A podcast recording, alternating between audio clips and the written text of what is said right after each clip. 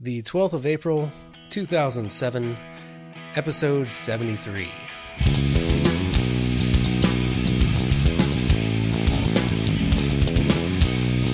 The Rookie Designer with your host, Adam Hay.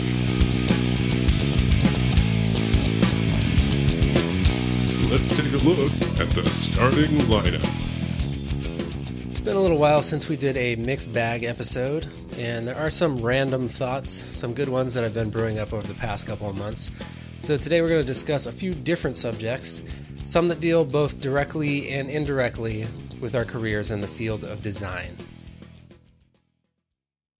One piece of news that probably everybody should be interested in is that we're going to have some more giveaways very soon.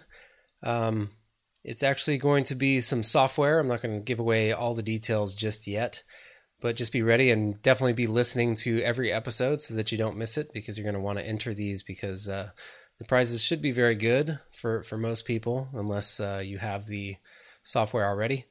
But even if you do, it's a good bundle, and uh, maybe you could just sell it to somebody if you win it. Anyways, we're gonna have some giveaways coming up, some more contests. Uh, you know, the contests are never too hard, anyways. Usually just for me to get some uh, feedback from you guys, and I found that the best way to do that is to actually offer something up, and uh, that usually gets people uh, off their lazy duffs and into the contest. So. Uh, probably the next month or so, in a month maybe, or the next few weeks, we're gonna have some giveaways and uh, I'll let you know when that is going to happen. Uh, one piece of news that I read today that I thought was pretty cool is the new Photoshop Extended. Now, Photoshop is coming in a couple different flavors this time in CS3. There's the standard one, and there's one called Extended. And we, we discussed this before, but Extended allows you to bring in 3D objects and actually what you would call skin it. And skinning means that you bring it in and you actually create some kind of texture to put on the outside of it. So when I was in my 3D class, we did a uh, we did a character for a, a 3D game, some kind of gaming thing, and we actually had to flatten out the skin of that person, bring it into Photoshop and paint it up, and then take it back in and put it in there. So I'm not exactly sure what this new thing does, but what I'm thinking that it is is you can actually bring the 3D object into Photoshop, so you wouldn't have to flatten out that skin. You just bring in the 3D object and be able to paint it that way, which would be very very good because uh, when you flatten things out, it tends to distort things when you put them back on the actual model. So, anyways, that wasn't the news. The news is that it's actually going to be uh, it's going to be compatible with the format .kmz, which is from SketchUp. And I did point out SketchUp before, but SketchUp again is from Google, and it's a, a 3D. It's a very light 3D application. It's it's not as robust as as something like Maya, but it does get the job done. It does allow you to make 3D models that are pretty good, and even better now that you can bring them into Photoshop, you'll be able to paint them up real nice. And uh, if you if you know anything about 3D, you'll know this. If you don't, uh, a lot of it is in the texture a lot of the things like bumps on walls or ridges, those things aren't actually modeled into the 3D model. You use the different shadows and, and stuff in the painted textures that go on top of that to actually make it. So, uh, very exciting stuff there, and that's that's pretty cool. There actually is a free version of Google SketchUp. There also is a pay version. So uh, maybe you can uh, mess around with the free version and be able to bring it into Photoshop and, and do some things that maybe you you wouldn't normally be able to do. So that's pretty cool stuff. Uh, other than that, the regular things, please tell a friend about this program. Uh, tell anybody that you think would be interested in listening to this. Uh, tell them about Quick Tips for Designers if you watch that one. And uh, just spread the word for me because, again, we don't have the money to advertise. So this is the way we get the word out. And also the email program, still going on, still using the same email address from last week.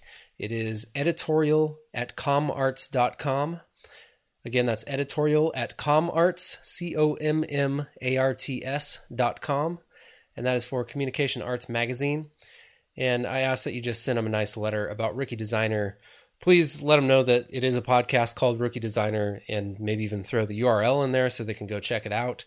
Just tell them that you think it's a good resource or, or whatever you want to tell them to build up the program and hopefully get something written about us. Um, I'm also looking for suggestions for for the email program. If you have any websites that you like that you frequent all the time, or if you have uh, magazines that you read that you think maybe we could send something to, that would be appreciated. And uh, we're just going to try this for probably a couple months more at least and see if anything comes of it. If not, then uh, maybe we'll abandon it because I haven't heard anything yet, but uh, keeping hope alive. The last thing I have for you is uh, our sponsor. Our sponsor today is GoToMeeting, and they're actually having a special right now. You can try their software for 45 days for free if you go to gotomeeting.com slash podcast. What is GoToMeeting? It's an application that allows you to host a meeting, and you host meetings with people that are generally they're not going to be in the same area as you. They might be, uh, you know, in another office. They might be in another country. But the good thing about this is you can share their screen. You can share your screen with them, or you can share their screen, and uh, you can actually show things to them, and you can do it online. It's very easy. Uh, the person on the other end, if they're not going to participate, then all they have to do is log in in a browser and they can watch it. Uh, a cool thing about it, though, is if everybody's online with the application, you can actually pass the control so that they can use their keyboard and mouse and they can actually do something as well. So, very, very cool technology. It's got a low flat fee and uh, basically lets you meet as much as you want. You don't have to worry about how many minutes your meetings are going because you pay once and you get to meet as many times as you want. So, again, you can check out the free trial version of this for 45 days just go to gotomeeting.com forward slash podcast. Check it out.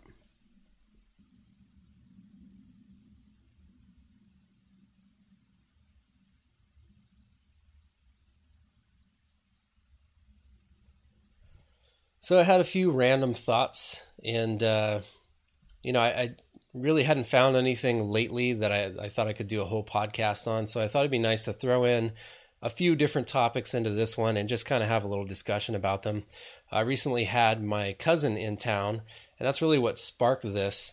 Uh, the first conversation that we kind of had was talking about knowing the rules of how to do something before you can actually go and break those rules. And this this was something that just came up because uh, my cousin is actually a woodworker.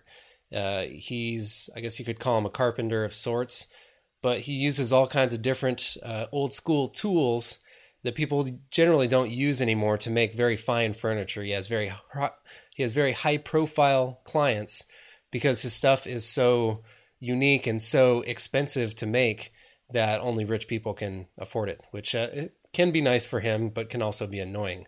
Uh, he runs into the same problems with uh, annoying customers, you know, and people with lots of money tend to be that way. So uh, we had some nice conversations about the different things that he faces. But one thing that we were talking about is knowing the rules before you can break them. And this is something that I heard all through my video production classes. And my teacher would always give the example of someone who, right off the bat, thinks that they can go out and shoot something, whether it be indoors or outdoors, shoot something without lights and think that it's just going to be okay, that whatever available light that they have is, is just going to work. And while it is possible to do this, you really have to know what you're doing to be able to do that. And this kind of goes along with everything, everything that we do. You have to know what you're doing before you can know how to get around it and maybe cut something out that's really actually supposed to be there. Now, this brings us to the topic of amateurs versus pros, and really the way that you can tell the difference between something that was created by an amateur and something that was created by a pro. And that's really what separates us and that that's really what makes our our profession go. You know, if there wasn't that much difference between us and the amateur who just buys a program and and lays something out, then we'd be out of a job, wouldn't we? Or at least we would be making 15,000 a year instead of, you know, whatever we make. So this is a, a pretty important topic. And this is where it all comes down to it. You really have to know those rules to the game. You really have to scrutinize every single little detail about what you're doing because you need it to be professional. You need it to be better than somebody who just buys their application and throws something together. Now, this, these are some of the things that we learn in school, some of the things you may learn by reading books. But these are these are the things we have to keep in mind because the big thing these days is everything is becoming very readily available to consumers. Probably the biggest example of this right now would be photography. Mostly everybody has a digital camera these days. And sure, lots of people had cameras before, but it's a difference when somebody can take their digital photos. First of all, they can take as many as they want because they can see right away if it's a good photo or not. If it's not, they just throw it away. Or even if they don't throw it away, people have cameras that can shoot and hold up to, you know, 300, 500 pictures. Now, not everybody knows how to go through and get those p- pictures off and make sure that they're decent quality, but some people do. Some people like me. I'm not a professional photographer, but I can make photos that are pretty good because I know how to take them onto the computer afterwards and maybe adjust a couple of things that I couldn't do right during the shooting process. And, you know, there's all different kinds of levels, but there's people that are, you know, major novices that can actually get them onto the computer these days and make them look pretty good. And as that line between a professional photographer and an amateur photographer starts to blur, then those professional photographers get in trouble. You know, I mean, I don't think that's going to come for a very long time, or or ever really, because the fact of the matter is, if you know how to take a photo and have everything come out perfectly when you take the photo and not have to do any post processing, that is obviously the best way, and it's going to look a lot better than someone who has to post process. But you know, things are getting close these days, and it's uh, sometimes it's a little scary, I guess. Uh, another example is video. All kinds of uh, digital video now, and with with the the programs that are out there these days, the iMovie, the the Windows Movie Maker, these very light programs that are very easy to use. Actually, iMovie too is a very simple step into Final Cut Express. Some of the stuff is very similar and then they can take these movies and they can edit them how they want. They can even put them on a DVD and watch it on their own TV or give it to their relatives and have them watch it on their TV. It's getting to the point where people can do basically things that maybe five, ten years ago they would have had to pay for. It wouldn't have been available to them. They would have had to have somebody edit their videos, or maybe if they were even able to have a system where they could edit video between two VHS tapes, they would have to take it to somebody to have them put it on a DVD so that they could watch it on their TV. So things lines are getting blurred here. Uh, things are getting much more tight for people in our profession. So that's why we need to make sure that there is that distinction between the amateur and the pro. On the pro side, we know everything about what we're supposed to be doing. We know all the rules. We know all the details that need to be uh, accounted for so that things look professional and they don't look like just your average Joe made them. Uh, this kind of thing has actually been going on in the realm of desktop publishing for quite a while. You've been able to desktop publish for a long time. Uh, Word, although not the best desktop publishing program, people have learned how to manipulate things in there and do some pretty, uh, pretty decent stuff. I'm not going to say that it's good because I don't think you can really make something good out of Word, but you can do a lot of stuff. Actually, a lot of features have been built into applications like InDesign from people that move over from Word and want things like uh, automatic automatic listing with bullets and that kind of stuff. I, I really think there's no place for that in a professional layout application, but some people want that stuff, so that's why it gets in there. But uh, you know, it's these rules that we know that are in place and little details as well that make our stuff turn out better. Things like making your the point size of your bullets a little bit smaller than the the point size of the type. That's something most people don't know about. Making sure that you know fractions turn out the correct way or copyright signs or things like that. You notice in sometimes in Word you make a copyright sign it's as big or bigger than the point size of the type, which that doesn't look right, right? You know, that's that's not how things are supposed to look. It's those little tiny details that we have to keep in mind. And this all goes back to knowing what you're supposed to do, and then maybe you can do workarounds and get around, maybe cut certain things out that are supposed to be there. And uh, another good example of this as well is uh, comes from a class that I've actually been taking recently. I just started taking a an advanced course in uh, not advanced, I guess uh, accelerated is the right word.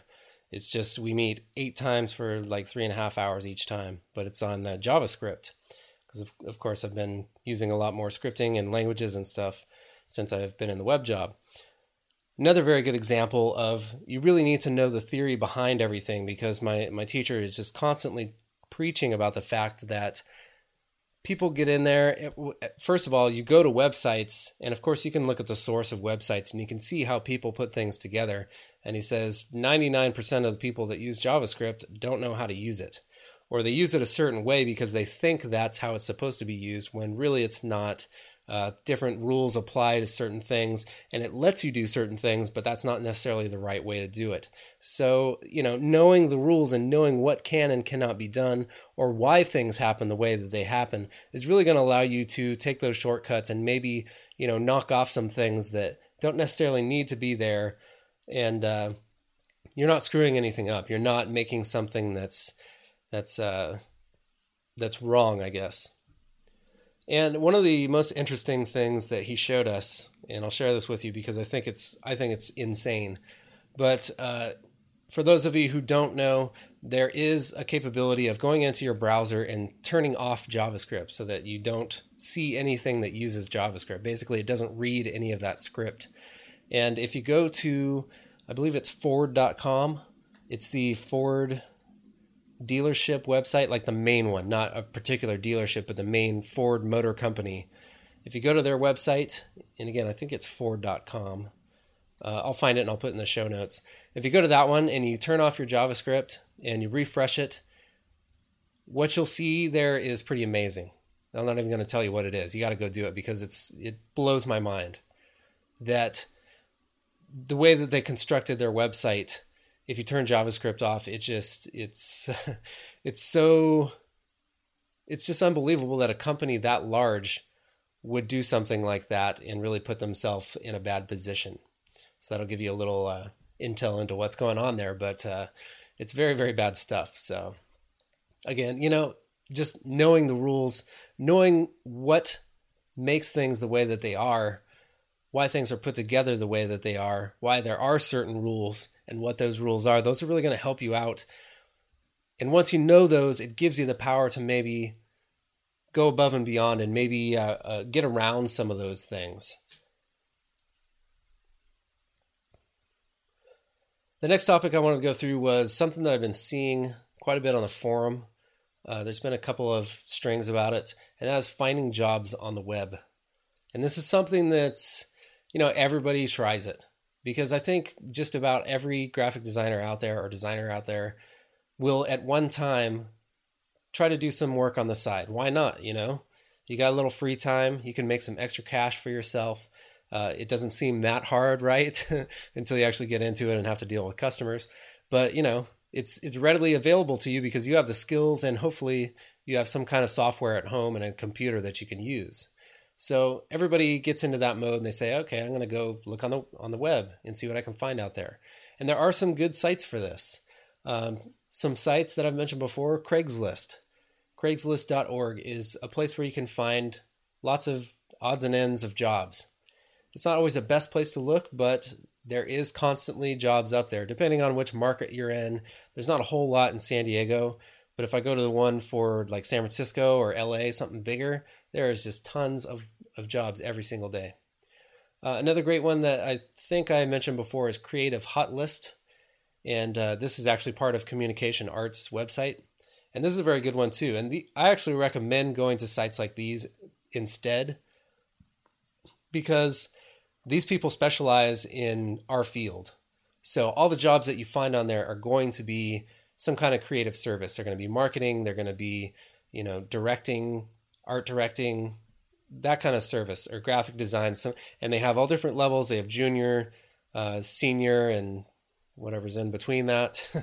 and there's all kind of web design, all these kind of things, everything. So I really think those ones are the best ones. Go to these big, uh, the ones for the magazines and, and just general graphic design websites. A lot of them will have job boards, and those are good ones to look at. Craigslist, a little bit different. Craigslist does split it up, so they split it into arts and media, and I think there's one for video and film or something like that. So those are the ones I usually check. Um, the difference here, though, is the people that are posting.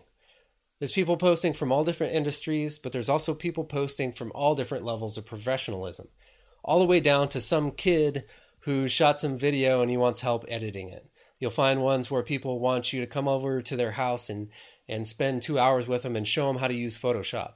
You know, there's all kinds of odds and ends on here, and you know, if you're ready and willing to do these things, then that's good for you, I guess. But uh, it all depends on what you want to do and also who's offering the job.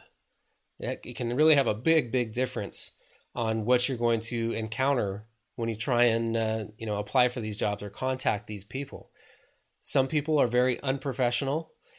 I think I've said it before, but I actually sent in something for for somebody on Craigslist. It was uh, basically laying out a book in InDesign, laying about uh, laying out like 50 pages or something like that. And the guy called me back and he said, "Oh yeah, you want to do this?" I said, "Sure, yeah, sounds good." And he says, "Okay, I'll be giving you a call back later this afternoon." And uh, I never heard from him again. and the, the bad thing with Craigslist is they give you this kind of uh, fake email, which is only up there as long as they have their post up there. And it's not guaranteed that they're going to answer it again if you email them a second time. So you really have no other way to contact them. It's it's uh, it's advantageous to them, I suppose, because you know they can't have too many people bothering them. If they want to they want to hire somebody, they can call them. But it's kind of bad on our end because you know you can't keep contacting this person and say, hey, you know, I, I really wanted this job is it still available you know and do that persistent thing that you should do. Both of them can be kind of iffy though. By both i mean craigslist and something more like creative hot list. It really just depends on who is putting that job up who you're coming in contact with. And it's really just a crapshoot you know? I mean sometimes people are going to be professional. Some some of the jobs on Creative Hot List are going to be very big corporations that are well versed in interviewing people and hiring them. Some of them are very small ones. And I think I was supposed to talk about this now.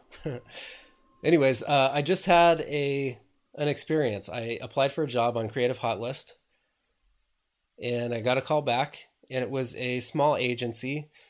The guy called me actually called me and didn't get me the first time. I called him back and we talked about it. It's a small agency, very close to my where I live.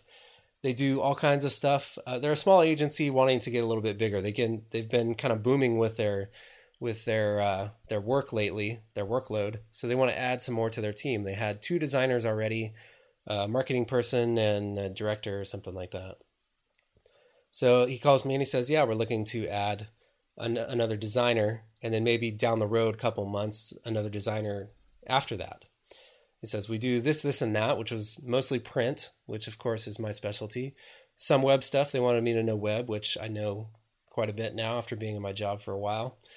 And he said there was potential even for some kind of multimedia and video stuff down the road, which was exciting for me. This is exactly what I was looking for, though, right? Uh, he we talked a little bit about the responsibilities that I have at my job and that kind of stuff he asked me how much I'd like to make, and I told him that, which you know, if they ask you, that's that's fine. You're definitely allowed to tell them. In fact, a lot of places won't even interview you unless you tell them how much you want to make, which is good because you don't want to waste their time. They don't want to waste your time if you're going to be thousands of dollars apart on what you want to make and what they're actually going to offer you. So that was a good thing. Uh, I told him, and he didn't sound too surprised, although uh, actually, let me tell the rest of the story. He says, okay, let's set up a meeting. Uh, I want you to come in early next week. Uh, let me get in contact with the president of the company and a couple of designers because I want them to be there in the meeting. I said, okay, that sounds okay. And he says, I'll, I'll be sending you an email. And this was on a Friday. So I never got the email on the Friday. The next Monday, I sent an email in to him, although it wasn't directly to him, it was just through the main email, info at whatever.com but I addressed it to him. Heard nothing that whole week, so I called him back again on Thursday or Friday. Went straight to his voicemail, and I left him a message saying, you know, I'm still very interested if this uh, job is still available. Just never heard another thing from him. It's been a few weeks now. And this was a company that sounded like they knew what they were doing. This was something that was posted on Creative Hot List. So you just never know. That's that's the bottom line here. You can't get upset because people don't get back to you or people or it seems like you're getting no hits on your applications from certain websites because you just got to plug away. You got to get you got to really get hundreds of applications out there, which sounds pretty bad, but you have to put that many out there to start getting some some people sniffing around and really get some offers coming your way. Now I tend to get offers, you know, a little more easily because I've been in for 5 years. I know print and web and video and all this other stuff too, which actually is going to bring us into another topic a little bit later. But I, I hear people going up here and they've put out all these resumes on Craigslist and they're just bummed and they're like, "Am I ever going to get a job?" And I guess the main message here is just keep plugging away because it takes a long time and there are a lot of unprofessional people out there. You know, I, I thought this was going to be a great opportunity. I, it sounded like a great company to work for, but if they don't even have the, the common decency to call me back after offering me a meeting and telling me, you know, we filled a position, so, you know, maybe we'll consider you for the next opening, something like that. Anything at all. Leave me a message, send me an email. As impersonal, impersonal as that might be, at least I know that there's a reason why the person didn't call me back. When I don't get that reason, now I start thinking things like, hmm, was my salary too high and that's why they didn't want me? Uh, did he go look at my website and he thought my stuff sucked? You know, I mean, these are the thoughts that start to go through your head and you really can't let it get to you. I mean, this is going to happen a hundred times over, hopefully less, but it's going to happen a lot, of, a lot of times, and you can't really dwell on it. You just got to say whatever, move on to the next one, and uh, try your best at that new opportunity, and learn something if you can from from the prior one. The keys to the game. Our key command for today is in Flash, and this is to open the Actions panel if you want to write some, write some action script. And this one's a good one because it's the same both in Mac and PC. And you're going to be pressing F9, and that'll bring up your. If you're in Windows, it's a little bit different because it the window sits there all the time. It's just closed. It'll pop up. The one I like it for because I use the Mac is the fact that it's kind of floating around. So I always use this key command to bring it up because it'll just pop up in the middle of my screen. And when I'm not using it, I need to get it out of the way. So that's the best way to do it. So once again, F9 for the Actions panel in Flash.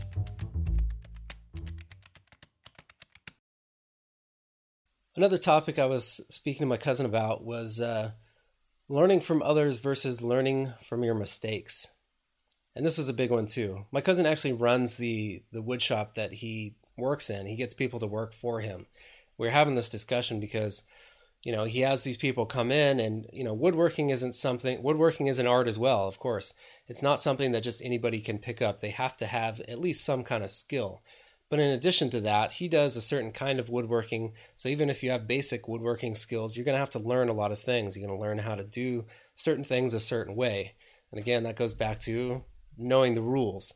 Now, basic rules of carpentry can be something, but you know, when he starts tweaking them and doing the certain things that he does, if you don't have that knowledge up front, then you're going to be in trouble. So we were kind of talking about that, and I said, you know, coming from my standpoint, as you know, I've pretty much worked alone my whole career. I've been that one person in the office that does what I do. Nobody else knows what I do really. Uh, I work with marketing people that marketing people generally don't know squat about design.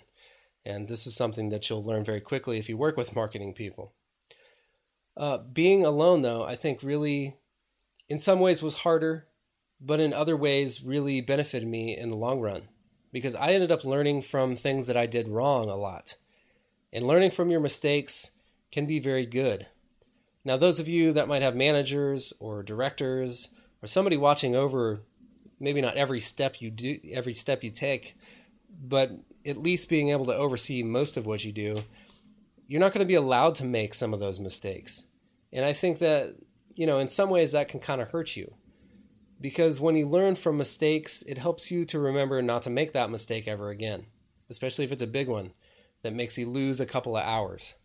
Things that I've done that have messed up a whole project and made me lose hours of work, I never do that again because I know that it sucked the first time kind of like the the thing that I just did with my computer and uh, having it not turn on again and knowing that I had files on there that I hadn't saved. That's not going to happen again because I know the anguish anguish that I was going through when it actually happened.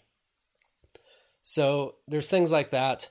Again, when you have the manager, they can't afford to have you lose those couple of hours because they're paying for those couple of hours and they're not going to make you make those up for free just because you made a mistake. So thus, they're not going to let you make that mistake. They're going to point it out to you.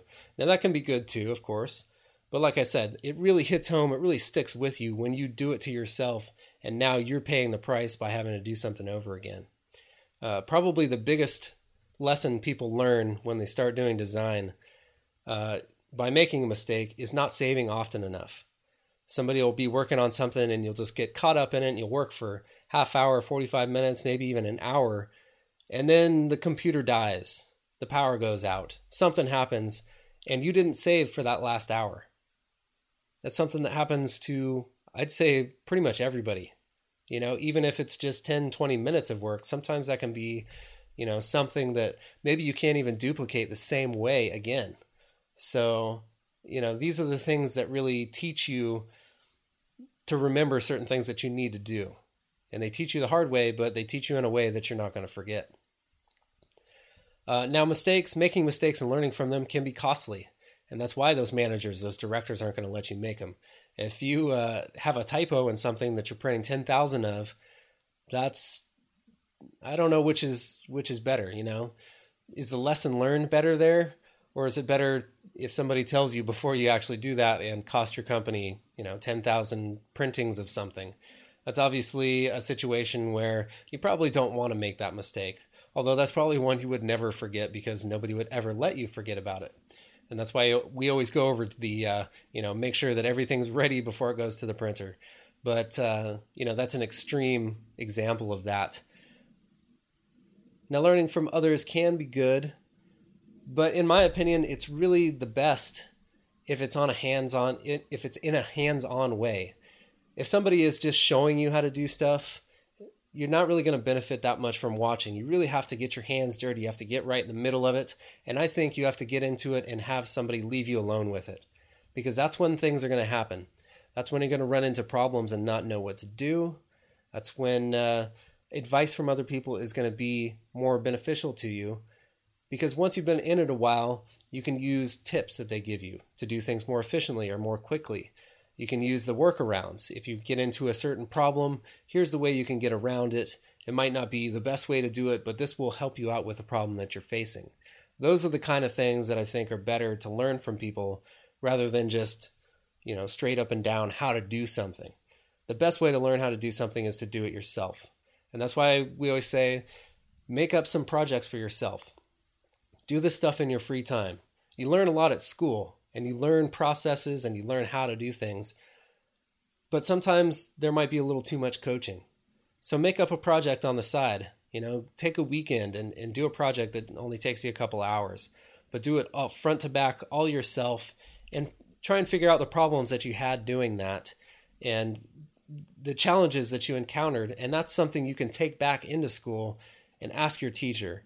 Or if you have a mentor, ask your mentor. Or if you have a manager, ask your manager.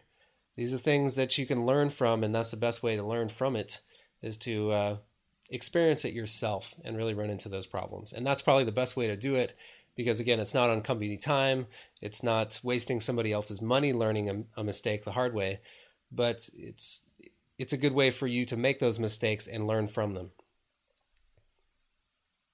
Another thing I wanted to bring up just kind of quickly is legal matters. And legal matters can be a, a, very bad thing for us sometimes. I actually just got an email from a customer today. I was working for a company that has just recently split into two different companies. There was some, I don't even know what happened. Some kind of thing went down and they did not want to be associated with each other anymore. So now there are two different companies. Well, I did work for this company when it was two companies as one. And now one of the companies is trying to, they sent me an email basically saying, we didn't get all the files from this project. We're the ones that paid for it, not that other, you know, company or not that other half of the company, which is another company now. So we need you to send us those files or you need to give us our money back. Now, obviously, this puts me in a bad situation because, you know, how do I know who paid for it?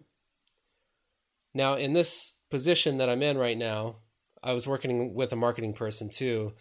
Uh, that person basically told me, "Don't do anything yet. this is going to go to court. They're going to hash it out and see who actually owns this stuff, and then you know we'll we'll figure out what to do.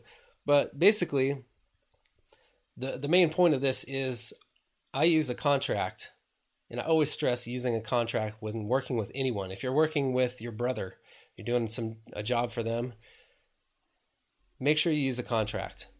I mean, you really have to be able to trust somebody to not use a contract.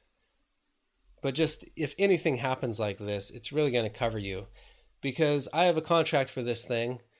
Um, I have it documented that they paid me a deposit, which was half of it.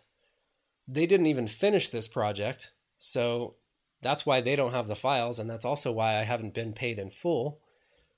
But really, the fact that I have a contract and somebody signed it means that they still owe me money. Yes, I still owe them work, but they still have to pay me money.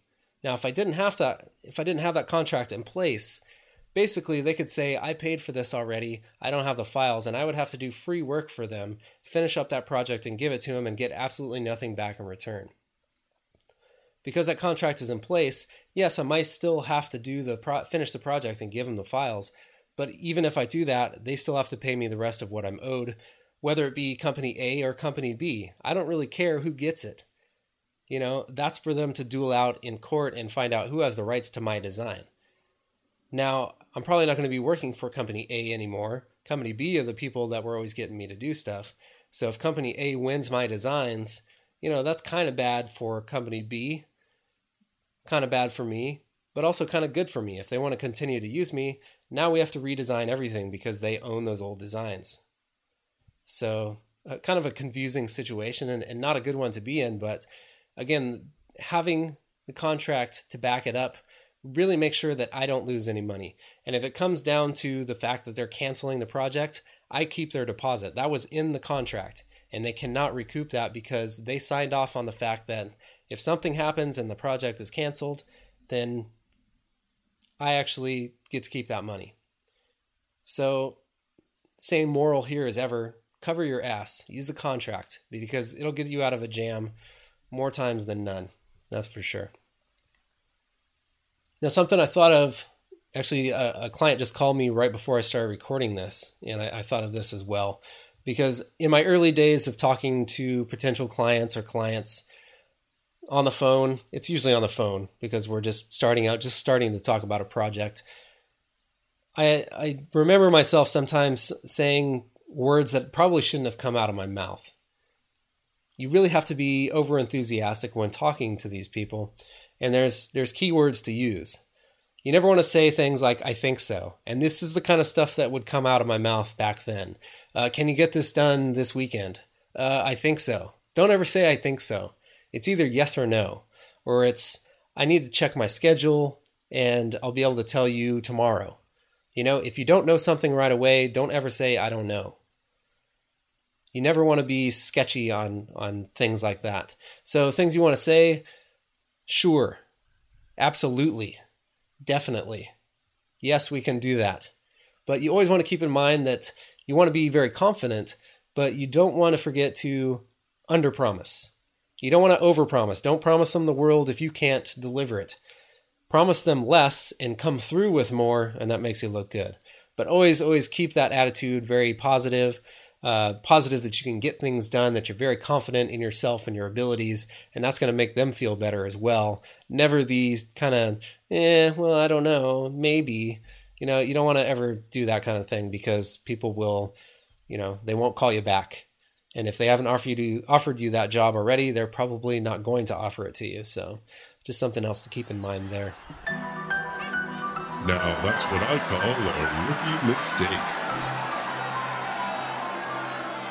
The rookie tip for today is to try not to fall too far behind in applications. And this one comes to mind because I, I was just thinking about, I actually just ordered my CS3 suite, uh, some new applications with lots of new tools and, and new functions to them and, you know, it happens maybe not every year, but, you know, pretty much every year and a half or two years, new stuff is coming out. The things that you use all the time coming out with new versions. And I know it completely sucks because you can't you can't and you don't want to totally break yourself by trying to buy every single application that comes out the day that it comes out. And you might not want to do that either because if you start working in something new and things have changed, then that could actually hurt your workflow if you don't know where things are now. Now, generally, they're not going to totally revamp things to the fact where you don't know where it is if you've been using the version below that. But, you know, things like that have been known to happen, especially with smaller software makers. But generally, things like Adobe, they're going to keep things very simpler, simple so that if you've used the previous version, you know what you're doing. Now, what I say when I, what I mean when I say don't fall too far behind, is they're coming out with CS3, which, you know what? I don't even know what version that is. Seven, eight, nine. Is it ten? Like Photoshop 10 or Photoshop 9 or 10, I believe. You don't want to be using Photoshop 7 still, or 6, or 4 jumping from Photoshop 7 to CS3 is going to be a lot harder on you than if you kept up with them. And again, you know, you don't you don't always have the money to buy it, but you really have to find it where you can. A very good place to find it is the free trials. Free trials you can use for 30 days. And sometimes that can be enough just to maybe jump in there, see what's new about it, use all the new stuff, do some tutorials, and just have that knowledge about what's in there so that when you do jump up to that version, you're able to kind of pop in there and know a little bit about what you're doing rather than being on a clean slate and not knowing anything about it.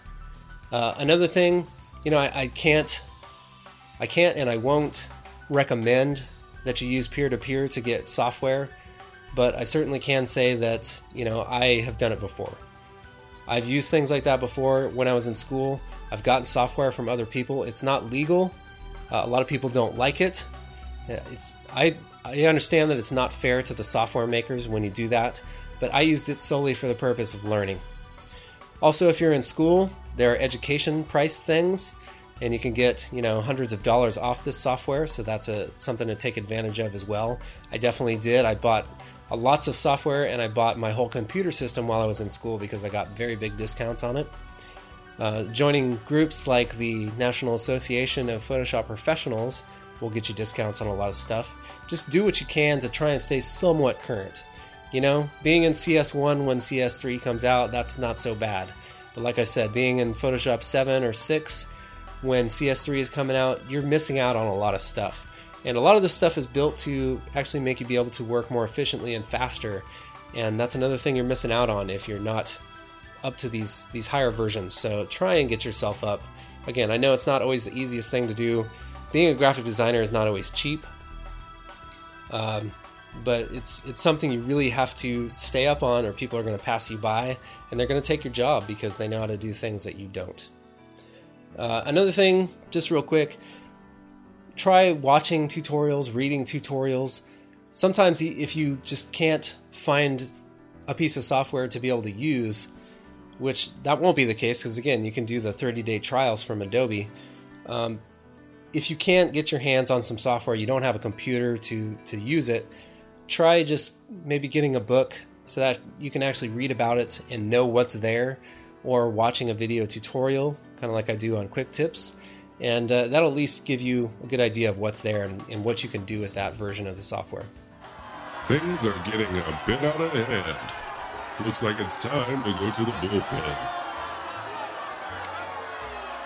Our website for today is something that I kind of uh, stumbled upon, which happens quite a bit. But basically, you know, if I need to know how to do something in Photoshop, some kind of effect or something, I will just Google it, and it'll give me all kinds of tutorial websites. One that I found that I think is really pretty good is called Photoshop Lab. You can find that at photoshoplab.com. Uh, here they have a lot of tutorials and they have just basic tips. Their tutorials are all kinds of different things. Uh, just to read a few here, there's like a peeling sticker effect, so different effect type of things, things with light, uh, there's one interesting one here that's website design mock-up tips. A lot of people have had questions about, you know, how do you mock up a website in Photoshop before you actually bring all the images into, you know, Dreamweaver or whatever you're using. So that's a, a very useful thing. They also just have uh, general tips, though. There's a blog with some news in it, and they also have some resources and reviews on different uh, products and websites and things like that. So it's a another useful resource for all you Photoshop users, which there's probably most of you out there use Photoshop. So check it out, photoshoplab.com. Before we get out of here, again, I ask that you uh, tell a friend or tell a stranger about this podcast. That's the way we get the word out. Uh, if they don't know what podcasts are, please educate them a little bit because the more people that get into this, the better people like me can do and maybe get some advertising. Like our advertiser that we have today, GoToMeeting. And remember, you can go to gotomeeting.com forward slash podcast if you want to try their software. One thing, I think I mentioned this before, one thing about this software that uh, kind of iffy about, you can't actually use it on a Mac. Now, you can attend a meeting because you do that through a browser, but you can't actually put the software on your computer and host one. Now, I I still have yet to actually call customer service and see what they're doing about this. Maybe this is a thing that they're going to wait for Intel Macs. I guess they wouldn't be waiting for Intel Macs, but maybe they're going to develop it for an Intel Mac. That could be the case. Um, but right now, you know, it's it's a good product, but you know that's that's a pretty that's cutting out a pretty big slice of the population, at least as far as this podcast is concerned. So that's my one downer thing about that. But a very cool program. We definitely we use it at my work all the time, and it's it works very well. Anyways, email program as well. Editorial at commarts.com. That's editorial at c o m m a r t s dot com. Just send a letter to Communication Arts Magazine and let them know how great this podcast is or how great you think it is. And uh, hopefully, we'll get a write up on that. And of course, that email along with the bullpen, bullpen entry and any other websites that I mentioned during the podcast will be on our blog at rookiedesigner.com slash rookie. Now you can contact me with any questions at adam at rookiedesigner.com. You can go to myspace.com slash rookiedesigner. You can Skype me at username Titanstrides. Uh, I have decommissioned the number, the call-in number. Wasn't getting much use out of it, so that is gone. So let me just say, if you have called me in the recent past, I may not have received that phone call or that message. So if you want to go ahead and maybe send me an IM through Skype, I, will probably get that. Or if you want to send me an email or any of these other ways of contacting me, you can do that. But just know that the phone number is no longer. And if you left me a voicemail recently, I may not have gotten that. So uh, please try and contact me another way. Uh, the best way to contact me and also be able to talk to tons of other designers throughout the world, all Rookie Designer listeners and Quick Tips watchers, is the forum. So please join that, sign up, and uh, enjoy the benefits of talking to all these people. If you have questions, you can ask them up there and get lots of different opinions. If you want to put up photography or illustrations or your portfolio or any work and get some opinions from some other people, which is a very good thing to do, you can go to the forum and do that, and uh, I definitely recommend that. I want to thank everybody for listening. Thank you for all the emails that I get from everybody and, and the nice comments that I get from everyone. And any ideas, if you have ideas about the show, what should be done, what kind of topics, what could be done to make the podcast better, I'm definitely receptive to all that. And I thank you for everybody participating in that way or just participating by listening. That also helps us out. And uh, let me just remind you one thing everyone's a rookie before they're an all star. That one's high. It's got the distance. It's high. Wasn't me who said he'd suffer, so you could suffer too. It's too late. I, I refuse to believe.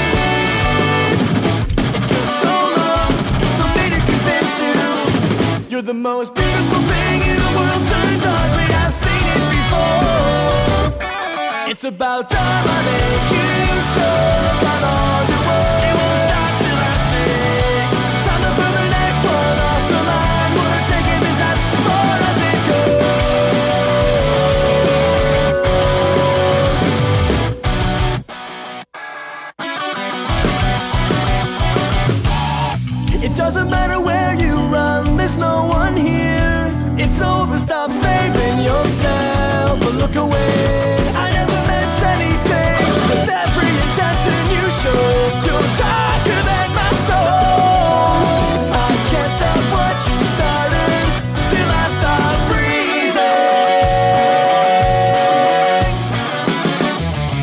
About time I made